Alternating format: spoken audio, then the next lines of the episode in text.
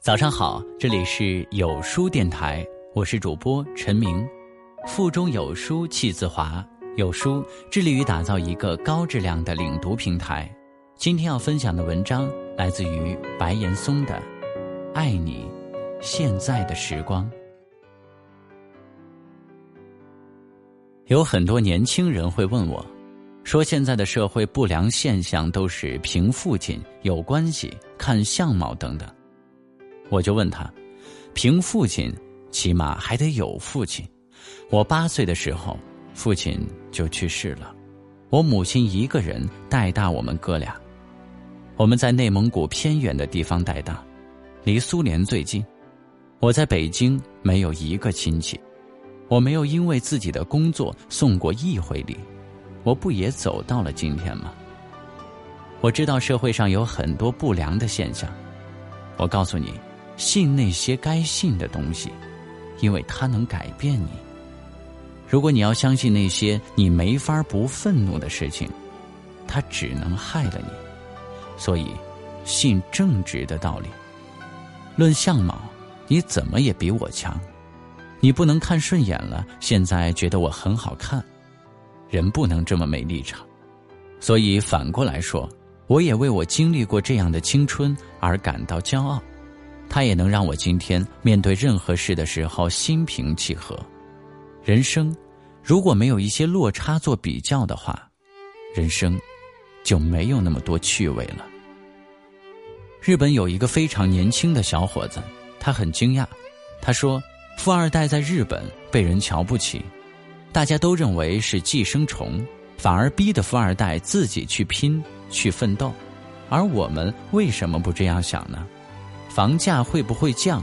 我不是算命师，我只知道中国十三亿人，你们自己去想。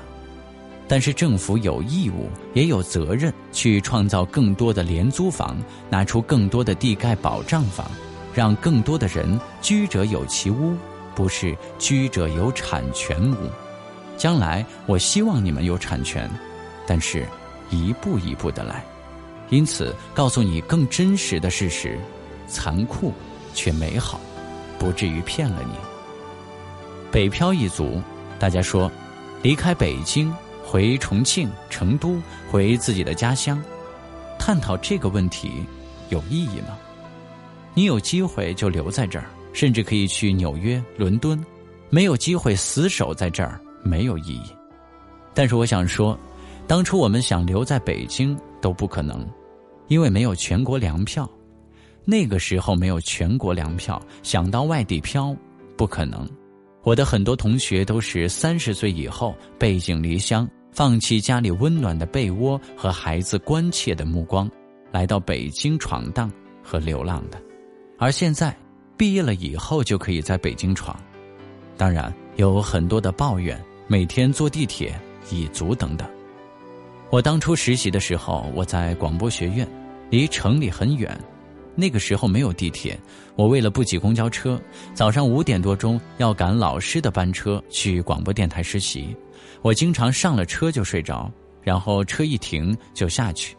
结果有一天莫名其妙的，这辆车中间停了一站，我看也没看，因为车一停就下去了。车走了，我才发现没有到目的地。那一天，我悲从中来，比你今天要绝望的多。但是都走过来了。我们这个时代的青春不如你们的一点就是，我们那个时候有天大的委屈，都没有互联网，没有广泛的媒体，我们的委屈声听不到，而你们所有的声音可以迅速放大成为全社会的问题。祝福你们，祝贺你们，社会不得不关注你们，我也坐在这儿不得不谈论你们，因此，我充满了羡慕。没有一代的青春是容易的，青春如果没有了奋斗，没有了挣扎，没有了希望，没有了绝望，还叫什么青春？举一个例子，我在大学的时候，我们学校流行一首诗，回忆的时候才知道，我们那个时候也不怎么好。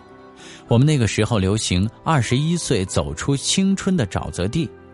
我告诉各位，青春是一生当中最迷茫、焦虑、充斥着绝望、挑战的时候。但是为什么所有人都说青春美好呢？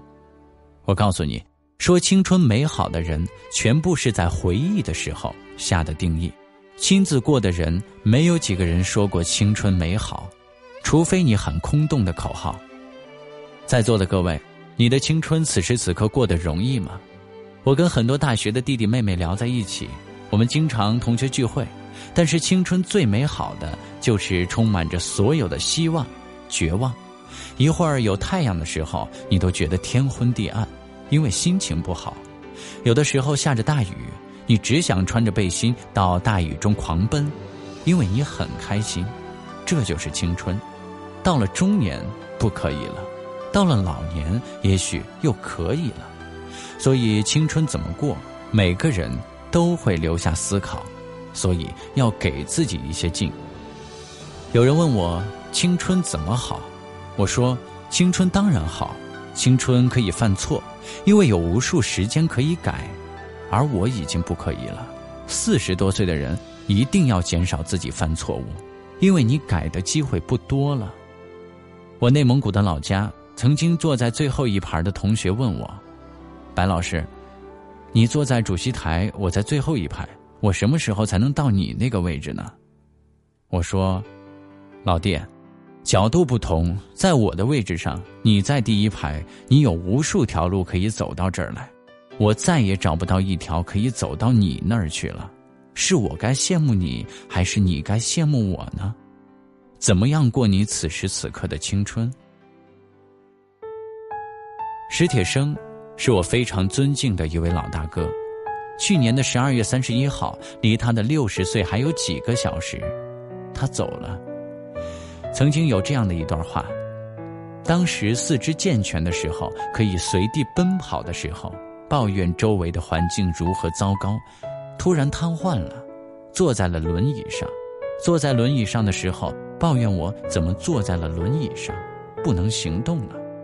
怀念当初行走可以奔跑的日子，他才知道那个时候多么的阳光灿烂。又过了几年，坐不踏实了，长褥疮，各种各样的问题开始出现。突然开始怀念前两年可以安稳地坐在轮椅上的时光，那么的不痛苦，那么的风清日朗。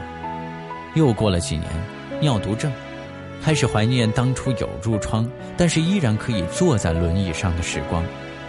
又过了一些年，要透析了，不断的透析，一天清醒的时间越来越少，还是怀念刚尿毒症的那会儿时光，所以。史铁生说：“生命中永远有一个更，为什么不去珍惜呢？”大学中，为了未来忧虑，失去了美好的四年，你值吗？如果我们要为未来忧虑的话，你拥有一辈子的机会，难道你会为了你的未来一辈子的忧虑吗？爱你现在的时光，过去的已经过去了，较什么劲呢？未来的还没有到来，你焦虑什么？你知道什么是真正的恐惧吗？真正的恐惧不是血肉横飞的画面，真正的恐惧是调动你的想象力，把你自己吓着了。最高明的恐怖片导演都高明于此，调动你自己的想象力来吓唬你自己。人生对未来的恐惧就是如此，都是你自己的想象把自己吓着了。